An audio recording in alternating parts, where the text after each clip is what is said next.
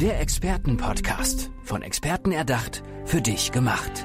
Experten aus nahezu allen Bereichen des Lebens geben wertvolle Tipps, Anregungen und ihr geheimes Know-how weiter.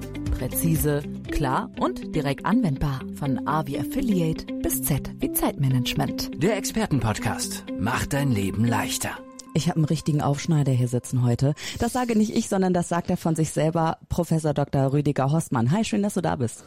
Ja, ja, ich darf aufschneiden. Du darfst aufschneiden, natürlich. Ähm, du bist Experte für Fokus, Entscheidungen, Teambildung und gelernter Chirurg. Habe ich das so richtig ausgesprochen und äh, gesagt oder würdest du es selber anders betiteln? Nein, nein, ich bin äh, Chirurg und dieser Beruf bringt, wenn man den lange genug gemacht hat, so einige Dinge mit sich. Zum Beispiel natürlich, dass man hundertprozentige Entscheidungen treffen kann nach kurzer Überlegung. Also kennt das ja, Anamnese, Diagnostik, aber dann Entscheidung. Nicht-Entscheidung gibt's nicht. Mhm. Fokus ist sicherlich absolut wichtig in unserem Beruf. Man kann nicht gleichzeitig mit dem, wie es heute ja oft so üblich ist, mit dem Handy spielen und ordentliche Arbeit leisten. Das weiß natürlich jeder. Aber es ist natürlich auch schwierig, eigene Probleme mit in den OP zu bringen. Das muss in dem Moment alles weggeklickt sein. Auch ob der Patient jetzt, äh, ja, soll man sagen, ein besonders freundlicher Mensch ist, den man ins Herz geschlossen hat, oder jemand, der die Schwestern schon in unanständiger Art und Weise angesprochen hat. Egal in dem Moment. Wir sind fokussiert auf unsere Arbeit und können alles gut ausblenden. Das mhm. gehört in jedem Falle dazu. Das ist Software, das sind Soft Skills, ähm, die du sicherlich nicht während der akademischen Ausbildung gelernt hast oder wurdest du während der Uni schon darauf locker flockig vorbereitet? überhaupt, überhaupt, überhaupt gar nicht. Mhm. Ne? Das bringt es so mit sich. Also ich denke, letztlich ist es auch sogar so, dass Menschen scheitern in bestimmten Berufen, wenn sie bestimmte Soft Skills nicht selbst entwickeln können. Die werden nicht beigebracht, aber es ist ein guter Ansatzpunkt, den Sie da sagen. Und das ist ja letztlich auch mein Ansatzpunkt, dass ich diese Soft Skills, die ich in, in meinem beruflichen Leben als Chirurg äh, mir erarbeitet habe, ja, weitergebe. Mhm. Wann kam dieser Moment, dass du gesagt hast, ähm, okay, äh, ich muss da was weitergeben. Ich habe da was erkannt und nicht nur ich. Also ich kann mir vorstellen, du redest mit vielen Kolleginnen und Kollegen darüber, man tauscht sich ja auch und dann kam halt irgendwann dieses Gefühl auf, nee, da muss ich jetzt mal echt was grundlegend ändern, ich möchte das weitergeben. Gab es da eine Szene, einen Moment, hast du Bilder, Bilder vor Augen oder ein Gefühl noch? Das hat letztlich weniger mit meinem Beruf selbst zu tun. Ich mhm. habe äh, eben so durch mein Umfeld, insbesondere meine Frau, haben wir so bestimmte, ich habe das alles mitgemacht, Ausbildungen gemacht. Wir haben so so äh, Coaching aus. Sie, hat, sie arbeitet jetzt als als Life Coach, kann man so sagen, auf ziemlich hohem Niveau. Wir haben viele äh, Diskussionen über bestimmte Dinge und dann habe ich einfach versucht, so diese Erkenntnisse äh, auf meinen Beruf auch anzuwenden. Und letztlich bin ich dadurch erst äh, geschärft worden in in der in der Analyse meiner eigenen Tätigkeiten, was Fokus, was Entscheidungsfähigkeit Leistungsfähigkeit, was dann im Weiteren auch Teambildung und Persönlichkeitsentwicklung angeht. Und mhm. so habe ich dann erst diese Dinge erkannt, dass man sie überhaupt weitergeben kann.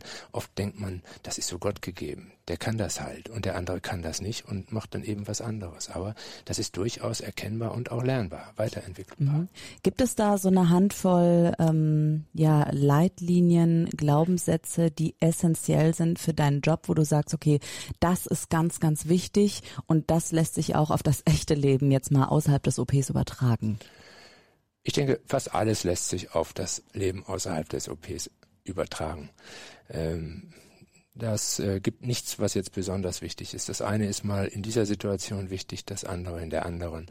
Was mhm. allerdings zu erkennen ist, ist, dass viele auch innerhalb nicht nur der Chirurgie, sondern im Geschäftsleben wahrscheinlich genauso in Partnerschaften wie auch immer, bestimmte dieser Soft Skills nicht beherrschen und auch gar nicht ähm, drüber nachdenken, dass es die gibt. Hast du da was ganz Bestimmtes ja, im Kopf? natürlich aus meinem, aus, der, aus, aus meinem Beruf kenne ich natürlich äh, auch Chefärzte, die in Gutsherrenart und Weise heutzutage noch in einem absolut hierarchischen System versuchen, ihre Arbeit zu erledigen und gar nicht mitgekriegt haben, dass es mittlerweile junge Leute gibt, Assistenzärzte, Schwestern, die da gar nicht mehr drauf stehen. Und da gibt es dann ganz schwere Dissonanzen. Und beide verstehen den anderen nicht. Und jeder glaubt sich im Recht.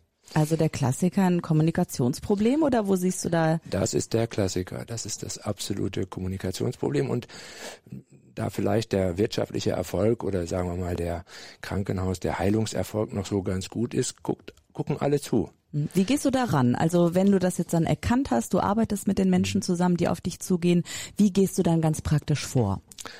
Also wenn ich jetzt gefragt werde, also einen Auftrag im Prinzip bekomme, das zu analysieren, äh, dann ist das leicht zu analysieren. Du kannst einmal mit dem mit der einen Seite, mit den Menschen, die halt sozusagen letztlich im letzten Sinne tyrannisiert werden, reden. Mhm. Du mhm. kannst fragen, was los ist, was ist. Und du kannst auch die andere Seite. Aber meistens kann man natürlich diese, diese Führungsstrukturen nicht mehr so lösen, dass man so alte Knochen nochmal, äh, noch, noch mal umändert. Aber man kann, äh, wenn ein gewisser Wille da ist und eine gewisse Absicht jeden mal so in gewisser Weise lassen, aber klare Regeln vereinbaren, mhm. die auch Gibt eingehalten werden. Gibt's da so Klassiker, die dir immer wieder begegnen, wo du, wo du vielleicht den Leuten auch schon ansiehst oder dem Team anfühlst, okay, da, da muss ich mal ran. Das sind so die typischen Dinge. Ich muss nirgends dran. Ich muss mhm. nur dann dran, wenn ich aufgefordert werde und mhm. man, man, mir sagt, guck dir das mal ganz genauer an. Mhm. Also ich bin ja nicht äh, Messias, der durch die Krankenhäuser oder die Flure oder durch die Beziehungsprobleme oder sonst was läuft und sagt du und du und du. Das dachte ich mir fast, obwohl der weiße so, Kittel-Effekt, ne? Ja, das könnte man denken, dass man, aber so dürfen wir uns heute auch nicht mehr als Herrgott fühlen. Mhm. Ähm, das fühlen wir uns auch nicht und so werden wir auch nicht mehr heute stilisiert. Äh, aber da habe ich auch keinen Anspruch Anspruch dran. Also wenn, wenn ich gefragt werde, dann habe ich da durchaus Antworten und auch Lösungen anzubieten. Nicht? Ja. Bist du äh, ständig in einer sterilen Umgebung? Äh, bist du aber auch in Büros unterwegs oder bist du auch mal gerne auf dem Feld, in der Natur? Wo würde ich dich finden? Natürlich im OP-Saal, das ist klar. Das ist die typische stereotype Antwort des Chirurgen. Ich bin im OP-Saal. Und früher, muss ich sagen, war ich noch mehr im OP-Saal als heute. Heute bin ich im Prinzip auch manchmal so ganz froh, ähm, wenn die Jüngeren das machen. Mhm. Ne, ja. also ich werde dann dazugeholt, auch meine Expertise wird gefragt, das ist schon in Ordnung. Ja. Ähm, steril, ja, ist man ja nur direkt am Operationstisch. Ansonsten, man desinfiziert sich, das ist klar. Ähm, ansonsten bin ich auch ganz gerne ja, in Büros, in Wohnzimmern. Ich bin auch gerne zu Hause. Ich bin auch gern auf dem Land. Ich gehe gerne wandern und spazieren. Ja, man muss ja auch einen Ausgleich schaffen. Und mit Mann meine ich dich natürlich. Also mhm. ich kann mir vorstellen, dass äh, das ein unheimlicher Druck ist, eine Belastung mhm. ist, mit der man aber irgendwann lernt, umzugehen. Wie hast du gelernt, mit diesem Druck, mit dieser Verantwortung, die du trägst, umzugehen? Ja, im Prinzip letztlich schon, wie Sie das auch gerade angedeutet haben, mit äh, Zeiten der Ruhe. Zeiten der Ruhe dazwischen ganz definiert also wirklich in den Wald zu gehen und wirklich eine Stunde spazieren zu gehen und wirklich nicht irgendwas anderes nebenher zu machen, das hat ja auch was mit Fokus zu tun. Haben wir am Anfang drüber gesprochen. Man muss sich ja nicht nur auf außergewöhnliche Leistungen fokussieren, sondern man kann sich ja auch mal das auf das Zwitschern der Vögel im Wald fokussieren und lässt sein Handy in der Tasche, hat es am besten sogar ausgestellt, dass man gar nicht angerufen werden kann. Da gibt es ja sogar äh, Spezialitäten, da müssen wir jetzt nicht drüber reden, aber alleine so draußen zu sein und sich einfach mal die Stimmen der Natur anzuhören, das ist sicherlich das Größte auch für mhm. andere Menschen, auch wenn sie glauben, dass sie in der Stadt immer gut zufrieden sind. Ja. Also so ein richtig schöner Wald, das ist schon was Tolles. Und wenn man akut tagsüber in Stresssituationen kommt, dann ist es wichtig, dass man für sich selbst kurze Momente der Erholung sich nimmt. Das kann schon mal sein, einfach nur tief durchzuatmen. In den Bauch atmen. Und jeder, der das gerade mal tut, merkt, dass es ihm sofort ein Stück besser geht. Ich habe mal eine schöne Technik gehört und gelesen, die ich auch manchmal weitergebe. Äh, mhm. Immer wenn du durch eine Tür gehst, holst du tief Luft. Mhm. Da kann man sich dran gewöhnen. Und das hat dann den Vorteil, dass immer dann, wenn du neue Räume betrittst, dein Gehirn mit Sauerstoff versorgst und diese neuen Räume gleich in einem ganz anderen Glanz siehst. Schön. Ich habe mal gehört von dem Türrahmeneffekt. Äh, das ist nicht ganz wissenschaftlich fundiert belegt. Das ist äh, so, dass wenn man durch eine Tür geht, man steht auf, man möchte in die Küche gehen, sich einen Kaffee holen, geht durch den Türrahmen und steht in der Küche und denkt, äh, was wollte ich jetzt eigentlich hier, geht wieder zurück in den Raum und weiß dann wieder, ah, ich stimmt, ich wollte ja den Kaffee. Wenn du durch den Türrahmen äh, oder durch die Türen des OP-Saals gehst, wie schaffst du es, alles draußen zu lassen? Weil ich kann mir vorstellen, dass einige sich wiederfinden in diesem Türrahmeneffekt vielleicht, ne, und denken, hm, wie schaffe ich das denn? Wie das eben Rüdiger sagt, dass ich einfach mal die Dinge außen vor lasse und mich so gut fokussieren kann. Ja, da sprichst du viele Dinge an. Die dieser Türrahmeneffekt ist der, wenn man jetzt nicht mehr weiß, was man in der Küche wollte, dass zu viele Sachen gleichzeitig im Kopf sich bewegen. Wenn man rausgeht, die ganze Zeit nur an seinen Kaffee denkt, den man jetzt trinken will, dann wird man diesen Kaffee auch nicht vergessen. Ja, also das, äh, das ist eine ganz normale Geschichte. Wenn du aber an fünf Sachen gleichzeitig denkst, mhm. ja gut, dann, dann ist er auf einmal weg und dann kommt er erst hinterher wieder. Also im Operationssaal schaffen wir uns das schon, diesen Fokus, ähm, dass wir ich habe das ja mal in so einem Vortrag gesagt, wir, wir, wir kleben ja im Prinzip den Patienten ab. Wir nehmen ja Tapes und haben dann nur noch das Operationsfeld. Mhm. Wir reden zwar auf der einen Seite von ganzheitlicher Medizin, das machen wir Chirurgen auch. Wir reden vorher mit dem Menschen, sonst wir, wir kennen genau seine Krankengeschichte, wir kennen auch seine Hintergründe, seine seine Familie. Wir haben bei schweren Sachen über alles miteinander vorher gesprochen. Aber wenn wir dann in den OP kommen, dann wird im Prinzip alles abgedeckt alles abgeklebt und wir haben nur das kleine Operationsfeld. Und in dem Moment ist das egal, ob, äh, ich sag's mal auf Deutsch, der Patient ein Stinkstiefel ist oder ob das ein sympathischer Mensch ist. Spielt keine Rolle. Es spielt in dem Moment auch keine Rolle, ob ich vorher mit meiner Frau einen Konflikt hatte oder ob ich mein Auto noch zum TÜV bringen muss. Das spielt keine Rolle. Wir haben diesen Fokus und wir haben für alles gesorgt. Der, auf den Patienten wird aufgepasst durch den Anästhesisten und wir können uns voll und ganz auf unser kleines mhm. Thema dann stürzen. Äh, lustig, dass du das mit dem Auto gerade erwähnt hast. Mir ging es gestern so. Ähm, wir haben gestern äh, eine Podcast-Aufzeichnung gehabt, so wie wir das gerade heute hier machen. Und vorher bin ich ins Auto gestiegen und hatte einen Riss vorne in meiner Windschutzscheibe. Das hat mich natürlich erstmal wuschig gemacht.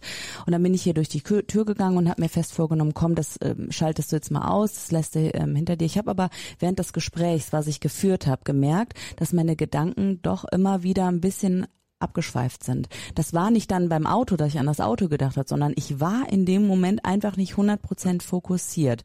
Das hat doch irgendwie dann auch miteinander zu tun. Wie kann ich sowas angehen? Hast du da Tipps to go für mich, wie ich das künftig besser ja, vielleicht, machen kann? Vielleicht nimmst du meinen Tipp einfach.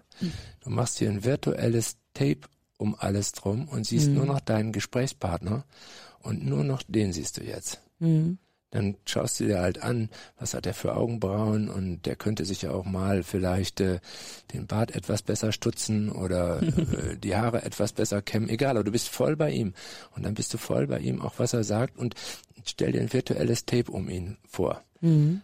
Das mhm. wäre schon ein Transfer aus dem Operationssaal direkt ins Radiostudio. Ja, das könnte definitiv helfen, denn ich lasse mich immer wirklich, sobald dieser Aufnahmeknopf läuft, lasse ich mich sehr auf mein Gegenüber ein, bin sehr mit dem Gedanken auch bei meinem Gegenüber. Hm, passiert es dir aber dennoch manchmal, dass, äh, dass du merkst, ich bin nicht heute ganz nicht ganz so bei mir. Warum auch immer. Da bahnt sich eine Erkältung an. Ja, ich will jetzt nicht von der Pandemie gerade sprechen, die da sich anbahnt, sondern mhm. wirklich eine Erkältung bahnt sich an oder es ist wirklich was ganz gravierendes in deinem Leben passiert. Und ich bin mir sicher, in deinem Leben sind einige gravierende Dinge ja. schon passiert. Hm, wie gehst du damit um? Wichtig ist, dass man da ehrlich ist und nicht zum Helden aufsteigen will. Mhm. Also in einer Situation, wo ich den Eindruck habe, dass ich dem Patienten und meiner Aufgabe nicht gerecht werde, muss ich also ich habe noch, wir haben noch deswegen keine Operation verschoben. Aber dann mhm. würde ich mir zum Beispiel den leitenden Oberarzt dazu nehmen mhm. oder ich würde ihn bitten, pass auf, heute ist das dein Tag. Ganz wichtiger Punkt, sich selber eingestehen, Moment, ich bin gerade nicht ganz bei mir. Glaubst du, dass das jeder so reflektiert erkennen kann wie du und dann sagt, okay, ich bin heute nicht ganz bei mir oder gibt's da auch Leute, die eben ein falsches Ego vielleicht haben ähm, und dann zum Helden, zur Heldin aufsteigen wollen?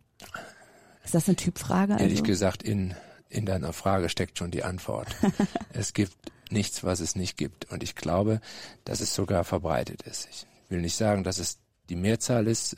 Da gibt es, kenne ich jetzt keine Untersuchung, mhm. aber ich glaube, es ist verbreitet und insbesondere bei denen, die sehr hierarchisch orientiert sind, wo im Prinzip der Chef alles weiß mhm. und äh, dann ist er natürlich auch unersetzbar. Mhm. Vielleicht ist das auch noch eine, eine, eine, Sache, die man verfolgen sollte, dass man in allem, was man tut, Vertreter hat, die es mindestens genauso gut können. Mhm. Da gibt es auch viele, die das so machen, aber es gibt auch einige, die das nicht so machen. Und ganz viele Tipps haben wir heute schon gehört. Ich würde dich gerne noch ein bisschen persönlich einfach besser kennenlernen. Hast du Lust auf ein kurzes Frage-Antwort-Spiel? Ich mache alles mit. Sehr schön. Oh, jetzt hast du was gesagt. Okay, los geht's. Fastlane. Welche irdische Fähigkeit hättest du gerne? Nochmal bitte. Welche irdische Fähigkeit hättest du gerne? Also würdest du gerne zehn Sprachen sprechen können, oder? Gut, das war schon ein guter Hinweis. Perfekt Englisch, Französisch, das wäre super. Mhm. Bist du so ein, bist du so ein Reisender? Also liebst du es, neue Kulturen auch kennenzulernen? Ich hatte das Glück, noch direkt vorm Lockdown in Vietnam gewesen zu sein, habe mich doch etwas lustig gemacht, wie alle Europäer da, dass die Vietnamesen schon mit Mundschutz rumliefen. Jetzt laufen sie auch in Deutschland alle wie Chirurgen rum. Mhm. Nächste Frage. Wer wärst du geworden, wenn du kein Chirurg geworden wärst? Tja, vielleicht Handwerker. Handwerker? Na dann klar, du hast ruhige Hände, du schaffst ja auch etwas. Hängt das damit Tischler, zusammen? Tischler, Schreiner, sowas. Tischler, schön, okay. Ähm, Buch oder Zeitschrift? Äh, Buch. Schokolade oder Gummibärchen? Schokolade. Wann hast du das letzte Mal so richtig ausgelassen gelacht?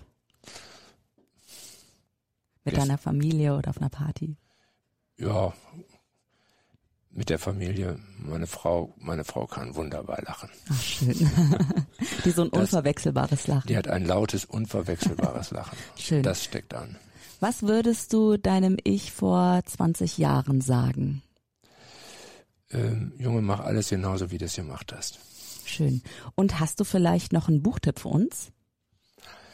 Ähm, kann auch dein eigenes sein, oder? Nein, nein, nein, nein. Also wenn man ein, also ich bin ja nun in diesem Adipositas-Zentrum, wenn man ein Ernährungsbuch ähm, äh, lesen will, dann ist da ziemlich neu rausgekommen von einem Bass ich habe den Namen nicht mehr ganz genau, aber mhm. ich glaube, der Vorname ist Bass. Also mhm. das würde ich super finden, wenn man sich für sowas interessiert. Äh, ansonsten, ich möchte keinen Buchtipp abgeben. Ich mhm. lese nicht sehr viel, das muss mhm. ich zugeben. Aufgrund der Zeit kann ich mir vorstellen. Viel los bei dir im Leben. Und wenn du hast noch ein Lebensmotto so zum Ende der Folge dieses Expertenpodcasts? Ja, es ist halt wichtig, immer klar und ehrlich mit sich selbst zu sein und jede Entscheidung ist besser als keine sagt Professor Dr. Rüdiger Horstmann, Chirurg, Experte für Fokus, Entscheidungen und Teambildung und noch so viel mehr. Danke, dass du als Experte und als Mensch heute im Expertenpodcast warst. Vielen Dank auch.